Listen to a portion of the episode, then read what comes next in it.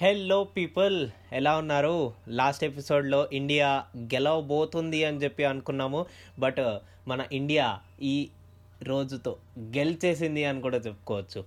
నేను అభిలాష్ అయితే చాలా హ్యాపీ ఫీల్ అయ్యాము అండ్ uh, లాస్ట్ ఎపిసోడ్లో ఆ మ్యాచ్ ఆ రోజులు ఏం జరిగాయి అన్న విషయాలు డిస్కస్ చేసుకున్నాం. దాని తర్వాత ఈరోజు మనం మ్యాచ్ గెలిచిన విషయాలు గెలిచిన తర్వాత ప్రజలందరూ ఏమనుకుంటున్నారు? గెలిచిన దాని మీద అని డిస్కస్ చేసుకుందాం. దాంతోపాటు ఒక చిన్న లెసన్ కూడా నేర్చుకుందాం. అంతేకాకుండా మన అభిలాష్ యాజ్ యూజువల్గా అప్డేట్స్ తీసుకొస్తూ ఉంటాడు. అండ్ ఆల్సో ఇవాళకి చాలా రికార్డ్ అలర్ట్స్ కూడా ఉన్నాయి. అవన్నిటి గురించి తెలుసుకోవాలంటే మనం ముందు ఎపిసోడ్లోకి వెళ్ళాల్సిందే. సో లేట్ ఎందుకు? Let's get into the episode welcome to Telugu one cricket podcast నేను మీ హోస్ట్ మురళీకృష్ణ అండ్ మనతో పాటు ఉన్నాడు ఆర్జే అభిలాష్.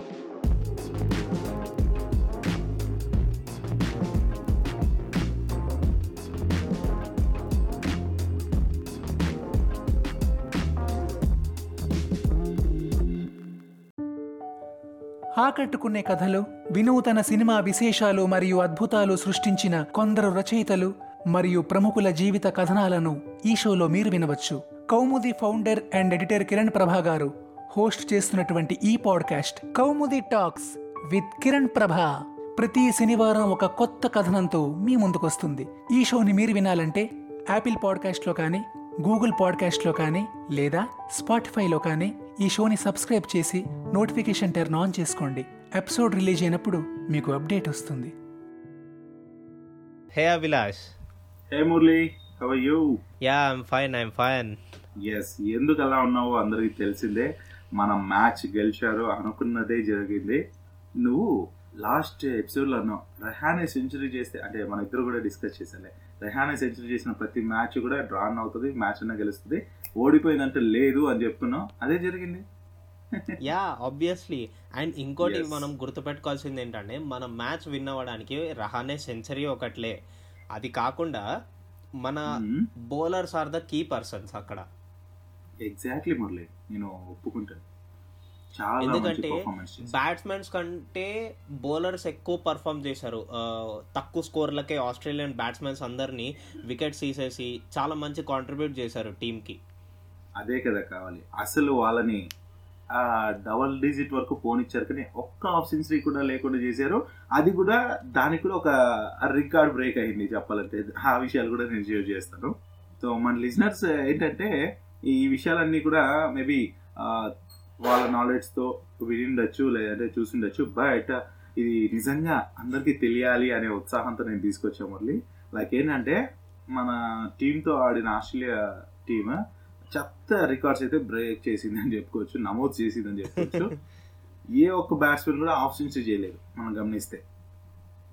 మరి- అంతేకాకుండా ఇలా చేయటం దాదాపు ముప్పై రెండేళ్ళగా ముప్పై రెండేళ్ళకు ఆసీస్ ఫీట్ నమోదు చేసింది. ఏంటంటే చివరిగా స్వదేశంలోనే వెస్టిండీస్తో జరిగిన టెస్ట్ మ్యాచ్లో ఇలాంటి పర్ఫార్మెన్స్ చేసిందట ఒకసారి మరి ఆ మ్యాచ్ తర్వాత నూట డెబ్బై ఏడు టెస్ట్ మ్యాచ్లు ఆడింది ఆ నూట డెబ్బై ఐదు టెస్ట్. మ్యాచ్ల తర్వాత మరి అలాంటి రిజల్టే ఇప్పుడు రిపీట్ అయింది అనమాట మరి. నువ్వు ఏదైతే చెప్పావో మన బౌలర్స్ సిరాజ్ జడేజా బూమ్రా మన ఉమేష్ యాదవ్ వీళ్ళందరూ కలిపి. అశ్విన్ అదే ఎవ్వరు కూడా ఆపకుండా వాళ్ళు చేసిన పర్ఫార్మెన్స్తో మరి రెండో ఇన్నింగ్స్లో కూడా టూ హండ్రెడ్ కే అలౌట్ అయిపోయిందంటే మనకు జస్ట్ సెవెంటీ రన్స్ ఇచ్చేసి వెళ్ళిపోయారంటే అర్థం చేసుకోవచ్చు మనం. ఒకే ఒక్క బ్యాట్స్మెన్ తప్ప గ్రీన్ తను తప్ప ఇంకెవరు కూడా అట్లీస్ట్ ఇంకా ఆప్షన్ దగ్గరకు కూడా రాలేదనమాట సో ఇది. కదా రికార్డ్ అంటే. ఇలాంటి రికార్డులు మురళి ఎన్ని ఉన్నాయి తెలుసా? నేను చెప్పాలనుకుంటున్నా. చెప్తాను. నువ్వు ఇంకా ప్రొసీడ్ అవుతూ ఉండు. యా ఇంకోటి మన స్మిత్ కూడా అనుకుంటున్నాడంట అశ్విన్ ఎలాంటి బౌలర్ అబ్బా అసలు నేను ఇలాంటి బౌలర్ని ఎక్కడ చూడలేదు. రెండు సార్లు నా వికెట్ తీశారు అని చెప్పి. కదా పాపం ఎంత త్వర త్వరగా అవుట్ అయిపోతున్నాడు అంటే అసలు ఫామ్లో లేడు. అంటే బ్యాట్స్మెన్కి నిజంగానే డిసప్పాయింట్మెంట్ ఎవ్రీ టైం అదే బౌలర్కే పోతున్నానంటే తను మార్చుకోలేదా ఆ పంథాని ఆ బ్యాటింగ్ ఏదైతే లోపం ఉందో దాన్ని మార్చుకోలేదా అనే ఫీలింగ్ నెగిటివిటీ పడిపోతుందేమో అనేసి అనిపిస్తుంటది. సో అదే బయట పెట్టాడు. నిజంగా Ashwin is a great bowler నాకు మన ఆస్ట్రేలియన్ బౌలర్ లయన్ కంటే నాకు ఇండియన్ బౌలర్ అశ్వినే మంచిగా అనిపించింది. లైక్ మా ఫ్రెండ్స్ అంటున్నారు లయన్ స్పిన్ చాలా బాగుంటుంది అశ్విన్తో పోలిస్తే అన్నారు. బట్ నాకు అశ్విన్ బౌలింగే బాగా అనిపించింది. ఎందుకు తెలుసా? ఈ మ్యాచ్తో పోలిస్తే కనుక లయన్ కంటే మన అశ్విన్కే వికెట్స్ ఎక్కువ ఉన్నాయి. ఓకే. అండ్ వికెట్సే కదా మనకి నమ్మ నమ్మబుద్ధి చేసేది. అంతే కదా? మంచి బౌలర్ అని. సో.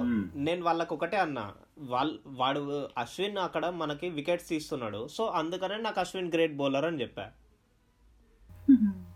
సో యూజువలీ మనం బౌలర్ని ఇచ్చేయాలి అంటే మాత్రం సో తన ఎకానమీ కావచ్చు వికెట్స్ కావచ్చు ఇవే చూడాలి. లైక్ బ్యాట్స్మెన్కి ఎలా అయితే మనం చూస్తామో ఎన్ని మ్యాచెస్కి ఎంత స్కోర్ చేశాడు.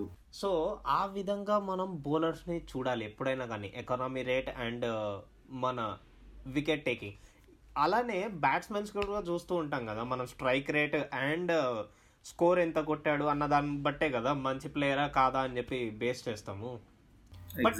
ఒక్కటే ఒక్క ఇన్నింగ్స్లో కాదు బట్ మ్యాచెస్గా కంపేర్ చేసుకుంటాం. మ్యాచెస్గా కంపేర్ చేసుకుంటే లయన్తో కంటే అశ్వినే బెటర్ అనిపిస్తున్నాడు నాకు. ఓకే సో మేబీ అయిండొచ్చు ఆ, ఒక్కొక్కరి థాట్స్ అంటే లైక్ నువ్వు ఏ ఏ వేలో అయితే ఆలోచించావో ఆ వేలో నీకు బెస్ట్ అనిపించిండొచ్చు. నాకు కూడా ఓవరాల్గా అశ్విన్ ఈజ్ బెస్ట్ ఎందుకు ఏంటనే రీజన్స్ కూడా అక్కర్లేదు. ఎందుకంటే మురళి చెప్పిన చూసుకుంటే నాకు కూడా అశ్విన్ టాప్లోనే ఉంటాడు. అండ్ మురళి నీకు తెలుసా? ఈ టెస్ట్ మ్యాచ్లో రికార్డ్స్ పైన రికార్డ్స్ అన్నమాట. అవి ఎలా నమోదవుతాయంటే ఇండియన్ టీము ఎక్కడ ఏం ఆడినా కూడా test one day T twenty ఏదన్నా ఏదో ఒక రికార్డ్ అయితే క్రియేట్ అవుతుంది. ఎందుకంటే మన వాళ్ళ పర్ఫార్మెన్స్లు అలా ఉంటాయి. మెయిన్ కొన్ని ఇయర్స్ నుంచి ఆడుతున్న టీమ్ అండ్ ఎన్నో రికార్డ్స్ బ్రేక్ చేసిన టీం కాబట్టి ఇలాంటి రికార్డ్స్ వస్తూనే ఉంటాయి. సో అలా చూసుకుంటే మన బూమ్రా గురించి చెప్పాలబ్బా. నాలుగు. ఇన్నింగ్స్ ఆడితే పదహైదు వికెట్లు తీశాడు. మరి మెల్బోర్న్లో అత్యధిక వికెట్లు తీసిన ఇండియన్ బౌలర్లో టాప్లో మన బౌమ్రా నిలిచాడు. సో ఫోర్ ఇన్నింగ్స్లోనే ఫిఫ్టీన్ వికెట్స్ అంటే ఆలోచించు. అంతే అండ్ ఇది యాజ్ ఎ బౌలర్గా నువ్వు చాలా ప్రౌడ్గా ఫీల్ అవ్వాల్సిన విషయం. అండ్ ఐ నో యా చాలా మంచి ఫీల్ ఉంటుంది అట్లాంటివి తెలుసుకుంటే. ఇంకొక విషయం ఏంటంటే two thousand eighteen boxing day test తర్వాత మరి ఆసీస్ రెండోసారి భారత్ చేతిలో ఓడిపోయింది ఈ బాక్సింగ్ డే టెస్ట్లో సో Hmm. అది మ్యాటర్ అయితే. అంటే బాక్సింగ్ డే టెస్ట్ అంటే ఒక స్పెషల్గా చూస్తారు. సో అలాంటి మ్యాచ్ విన్ అవ్వాలని ఎవరికైనా ఉంటుంది. అలానే మన వాళ్ళు రెండు సార్లు ఎగరేసుకొచ్చారు. ఇంకా థర్డ్ వన్ ఏంటంటే ఆసియా జట్టులో ఆసీస్ని ఎక్కువ సార్లు ఓడించిన టీం ఏదన్నా ఉంది అంటే అది మన ఇండియానే.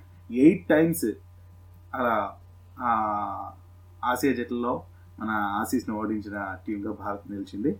మరి ఇది ఒక రికార్డ్ అని చెప్పుకోవచ్చు. ఇంకోటి ఏంటంటే ఆస్ట్రేలియాలో టెస్ట్ విజయం సాధించిన కెప్టెన్లలో ఒకటిగా రెహానా గెల్ నిలిచాడని చెప్పుకోవచ్చు. ఇదివరకే మన కోహ్లీ కావచ్చు మన దాదా కుంబ్లే గవాస్కర్ బిషన్ సింగ్ ఈ ఫీట్ని సాధించారనమాట మరి. ఇట్లా ఇట్లా చూసుకుంటుంటే చాలా రికార్డ్స్ ఉంటాయి. అండ్ ఇది లాస్ట్ ఎపిసోడ్లో చెప్పాను మన ఇండియాకి అండ్ ఆస్ట్రేలియాకి హండ్రెడ్ టెస్ట్ మ్యాచ్ అనేసి కూడా. అవును అవును చెప్పావు. యా సో ఆ విధంగా నిజంగానే విదేశాల్లో మన టీమ్ టాస్ ఓడినా కూడా మ్యాచ్ గెలవటం పదేళ్ళ తర్వాత ఇదే తొలిసారంట. సో ఇది రికార్డు కిందకి రాలేదు కానీ యా.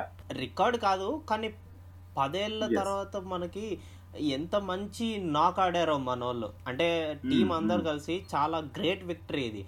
థర్టీ సిక్స్కి రోల్ అవుట్ రోల్ అవుట్ అయిపోయిన తర్వాత మళ్ళీ ఎంత మంచి కంబ్యాక్ చూడు మ్యాచ్ విన్నింగే ఏకంగా. థర్టీ సిక్స్కి. రోల్ అవుట్ అయిపోయి. అది కూడా. విరాట్ కోహ్లీ లేడు రోహిత్ శర్మ లేడు ఇషాంత్ శర్మ లేడు టెస్ట్ సో అలాంటి స్టార్ బ్యాట్స్మెన్స్ హోప్ ఉంటుంది వాళ్ళు ఉంటే. అలాంటి వాళ్ళు లేకపోయినప్పటికీ మరి రెహానే అంటే పెద్ద నమ్మకం లేదు మ్యాచ్ పైన. అయితే అయింది పోతే పోయిందనే నమ్మకంతో దిగారు. ఎక్కువ ఎక్స్పెక్టేషన్స్ లేవు కాబట్టి ఈజీ అయ్యిందేమో వాళ్ళకి గెలవటానికి కూడా అనేసి నాకు అనిపించింది. ఆ ఒత్తిడి అనేది తగ్గింటది మురళి. ఎప్పుడైనా చూసుకో అది చాలా బెనిఫిట్ అయింది మన వాళ్ళకి అని అని కూడా నేను అనుకుంటున్నా. But at the same time Australia దీన్ని ఛాన్స్గా తీసుకుంటుంది అని అందరూ అనుకున్నారు. బికాస్ కోహ్లీ వెళ్ళిపోయాడు. ఆ, రెహానే కొత్తగా వచ్చాడు. అంటే కొత్త కెప్టెన్సీలో ఏం చేస్తాడు కొత్త చోటు అనేసి అందరూ ఆలోచిస్తాము. మరి ఆసీస్ ఎందుకు భయపడిపోయిందో అనిపిస్తుంది నాకు. దీని పట్ల మన పాంటింగ్ కూడా కామెంట్ చేశాడు ఆస్ట్రేలియా ప్లేయర్స్ పైన అదేంటనేది కూడా నేను చెప్తాను. లైక్ మురళి మన పాంటింగ్ బాధ అంతా ఏంటంటే ఆస్ట్రేలియా ప్లేయర్స్తో అన్నారట ఈ రెండో టెస్ట్ మ్యాచ్లో మీరు ఓడిపోయారు ఓకే? కాకపోతే వాళ్ళని ఏ మాత్రం ఎదుర్కో ఎదుర్కోలేకపోయారు బ్యాట్స్మెన్స్.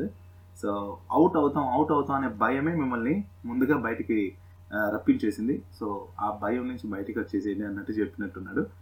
ఓవరాల్గా ఏంటంటే వాళ్ళని మోటివేట్ చేసి నెక్స్ట్ టెస్ట్ మ్యాచ్కి రెడీ చేస్తున్నాడేమో పాయింటింగ్ అనిపించింది నాకు.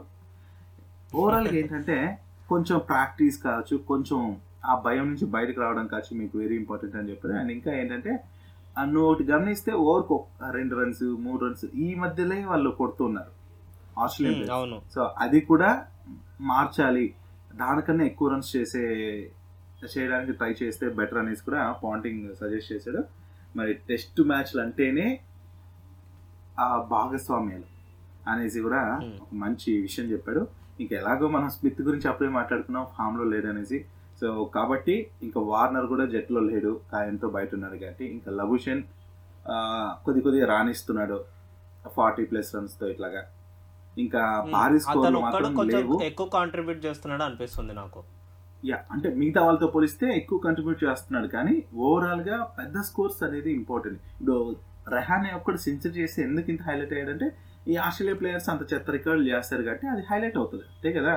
సో గుడ్డి. కన్నా మెల్ల మిన్న అన్నట్టు ఏదో సామెత ఉంటుంది కదా?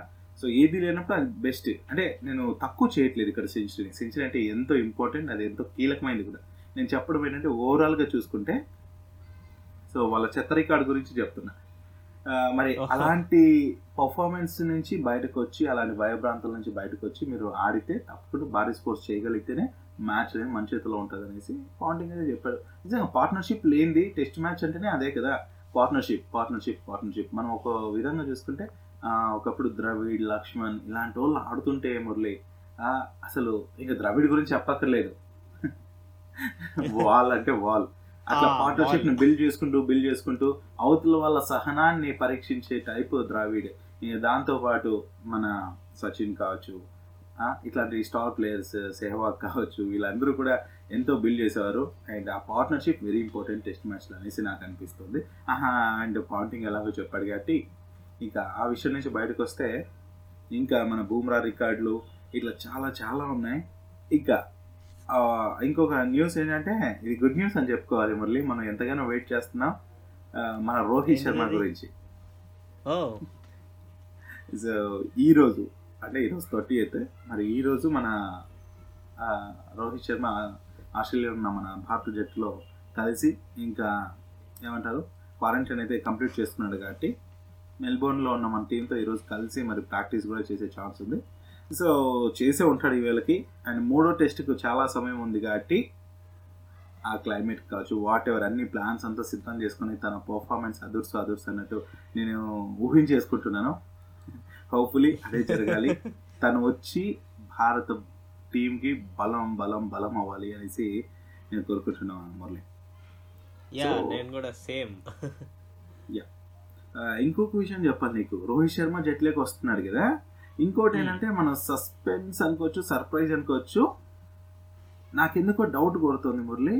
మన నటరాజన్ ఏమన్నా ఇదే సిరీస్లో టెస్టుల్లో కూడా అరంగేటం చేస్తాడా అనేసి. ఎందుకంటే ఆల్రెడీ. టీ ట్వంటీలోకి అనుకోకుండా వచ్చాడు వన్ డేలోకి వచ్చేసాడు. టెస్ట్ లేక్ కూడా వచ్చేస్తాడేమో అనిపిస్తుంది మురళి. నువ్వేమంటావు? నా డౌట్ ఏంటంటే ఇప్పుడు ఉమేష్ యాదవ్ కూడా ఇంజర్డ్ అయిండే కదా లాస్ట్ ఇన్నింగ్స్ మ్యాచ్లో.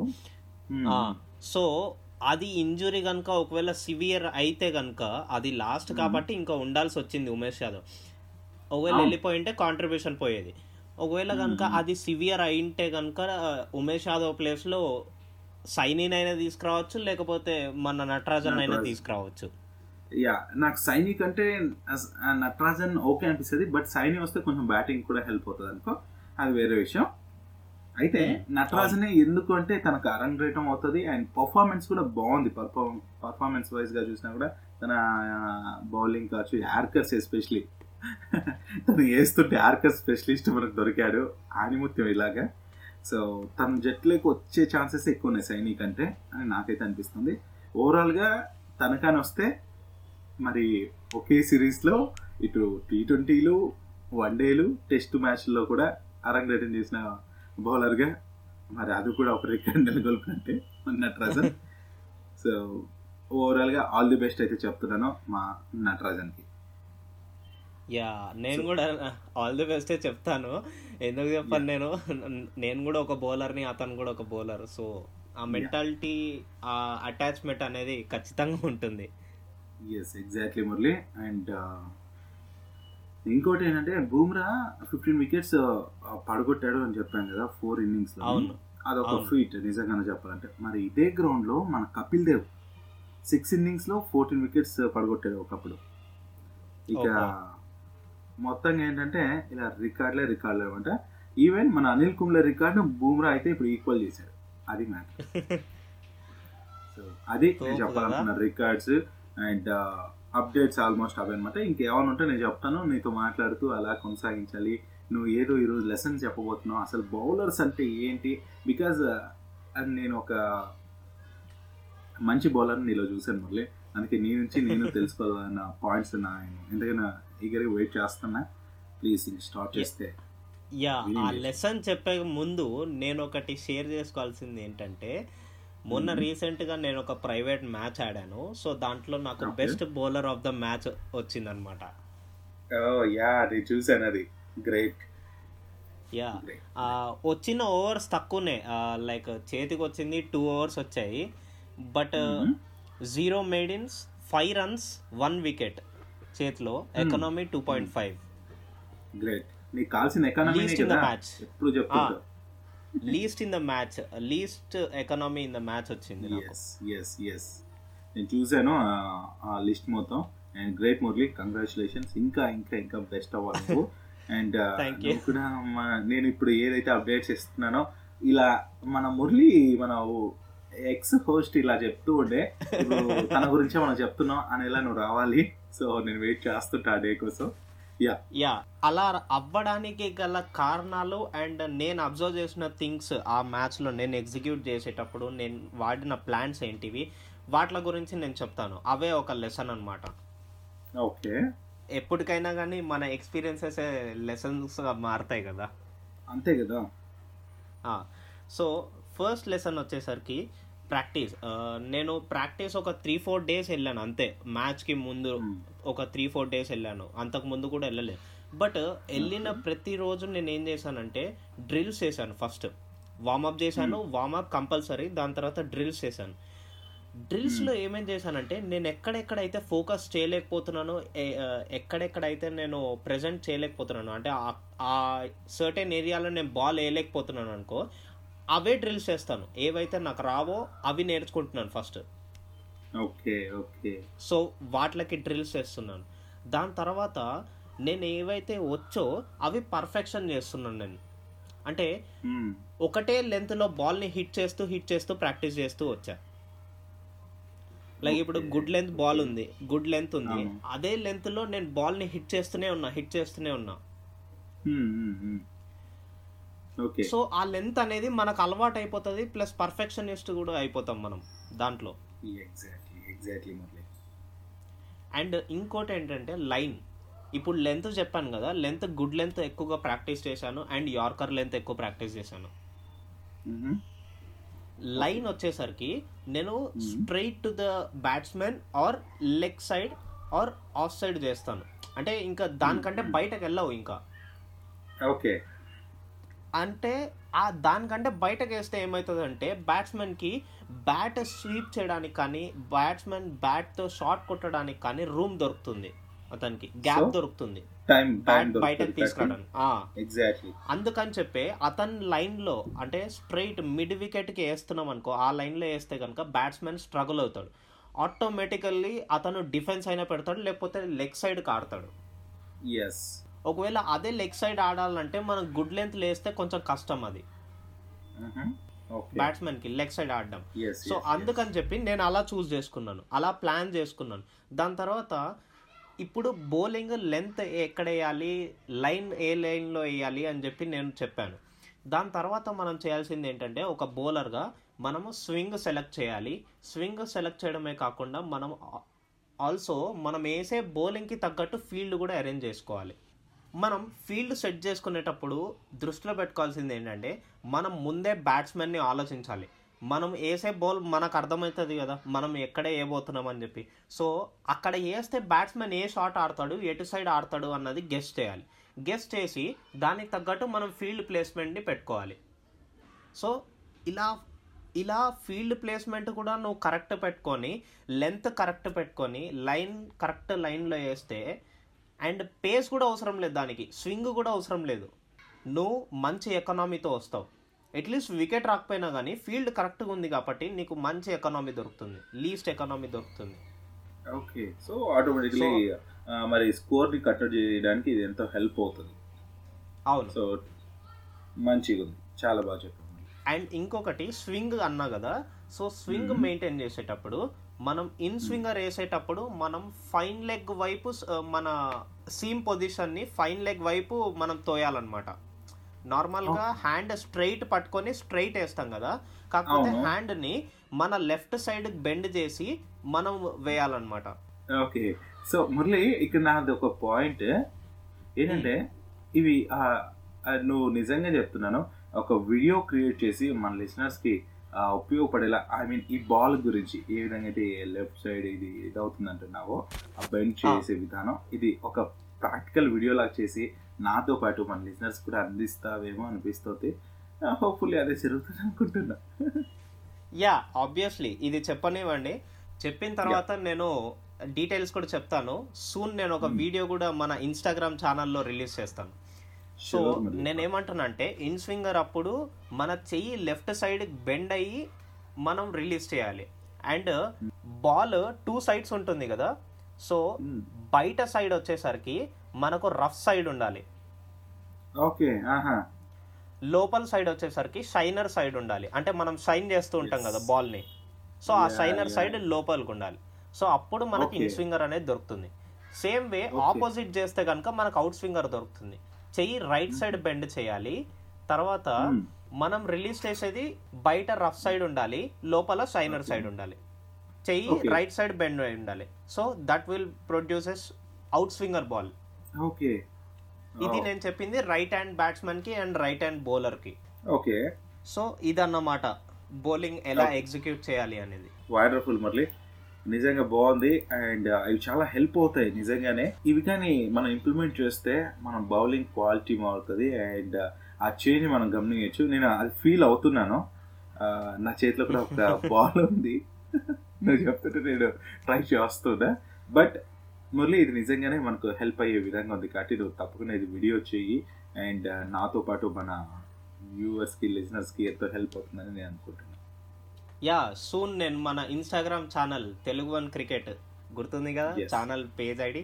సో ఆ పేజ్లో నేను మన వీడియో గా అప్లోడ్ చేస్తాను. సూన్ చాలా. తొందరగా అప్లోడ్ చేస్తాను నేను. కుదిరినంత తొందరగా. డెఫినెట్లీ సో మురళి ఇంకేదైనా చెప్పాలనుకుంటున్నావా అబౌట్ బౌలింగ్ యా బౌలింగ్కి సంబంధించింది అయితే అంతే. ఇంకా కొత్త కొత్త. లెసన్స్ అన్ని అప్పుడే ఎందుకు? నేను తర్వాత తర్వాత. ఎపిసోడ్స్లో కూడా చెప్తాను. ఎగ్జాక్ట్లీ మరి సో ఇది చాలా బాగుంది. నిజంగా ఎవ్రీ ఎపిసోడ్లో ఒక కొత్త విషయం కానీ ఇలా టైం దొరికినప్పుడల్లా ఇలా చెప్తూ ఉండు. అండ్ నాతో పాటు మన లిజినెస్కి ఎంతో హెల్ప్ అవుతుందని అనుకుంటున్నా. అండ్ ఫైనల్గా ఒక విషయం చెప్పాలి. ఎందుకంటే నెక్స్ట్ మనం థర్డ్ టెస్ట్ మ్యాచ్ గురించి ఎంతగానో వెయిట్ చేస్తున్నాం. ఇక్కడ ఒక కన్ఫ్యూజన్ నెలకొని ఉంది మురళి. లైక్ ఇది? సిడ్నీలో జరుగుతుందా? అదే సిడ్నీలో జరుగుతుందా? మెల్బోర్న్లో జరుగుతుందా? ఎక్కడ జరుగుతుంది అనేసి. రైట్ మరి నాకు కూడా ఉంది. దీనికి సంబంధించి అప్డేట్ ఏంటంటే మన ఆస్ట్రేలియా క్రికెట్ బోర్డు అయితే క్లారిటీ ఇచ్చేసిందట మన క్రికెట్ అభిమానులకి. సిడ్నీలో కోవిడ్ కేసులు పెరుగుతున్నాయనేసే దాంతోనే మరి మూడో టెస్ట్ జరుగుతుందా లేదని డౌట్ ఉంది సిడ్నీలో. ఇంకా దానిపైన అయితే క్లారిటీ ఏమి ఇచ్చారంటే న్యూ ఇయర్ టెస్ట్ జనవరి సెవెంత్ నుంచి లెవెన్త్ వరకు ఈ మ్యాచ్ జరుగుతుంది కదా. ఇది అడి. అడిలైడ్లోని తొలి టెస్ట్లో ఆస్ట్రేలియా మెల్బోర్న్లో జరిగిన రెండో టెస్ట్లో భారత్ గెలిచాయి. ఇప్పుడు ఇది మాత్రం మరి పక్క ఆ, సిడ్నీలోనే జరుగుతుంది అనేసి మనకు సమాచారం అనమాట కాబట్టి క్రికెట్ అభిమానులు అక్కడ ఉన్న వాళ్ళు తప్పకుండా ఎంజాయ్ చేస్తారు అండ్ చెప్పాలంటే మురళి నీకు ఈ విషయం తెలుసో లేదో మన తెలుగు వన్ సంబంధించిన రేడియో ఏదైతే ఉందో తెలుగు వన్ రేడియోలో ఒకనొక. కాలర్ మన అప్డేట్స్ విని ఐ మీన్ మ్యాచ్కి వెళ్ళి ఆస్ట్రేలియాలో ఉన్న ప్లేయర్ ఆస్ట్రేలియా ఉన్న ఆ లిజనర్ సో. మనం అన్ని విని అండ్ ఎంజాయ్ చేస్తూ తను వాళ్ళ ఫ్రెండ్స్ కూడా షేర్ చేసిన Abhilash thank you very much అనేసి నాకు అంటే లైవ్లో నేను షోస్ చేస్తాను తెలుసు కదా నీకు? సో నాకు కాల్ చేసి చెప్పావట. అంటే ఈ విషయాన్ని నేను నీకు పర్సనల్గా చెప్పొచ్చు బట్ మన లిజినెస్ కూడా తెలియాలి కాబట్టి. సో నిజంగా నాకు చాలా మంచిగా అనిపించింది ఆ విషయం. దట్స్ గ్రేట్ థింగ్ ఎగ్జాక్ట్లీ ఈ రోజుకైతే అదే ఓవరాల్గా ఇదే అప్డేట్స్ అనమాట అండ్ ఇంకా ఏమైనా విషయాలు ఉంటే తప్పకుండా నెక్స్ట్ ఎపిసోడ్కి తీసుకొని వస్తాను. అండ్ ఆ ఎపిసోడ్లో మరిన్ని విషయాలతో మరిన్ని లెసన్స్తో ఉపయోగపడే ఎన్నో అంశాలను మేము చేరుస్తాం. అండ్ ఈ రోజుకి నేనైతే ఇలా సెలవు తీసుకుంటున్నాను. బాయ్ బాయ్ ఎస్ గాయస్ నేను కూడా సెలవు తీసుకుంటాను. బాయ్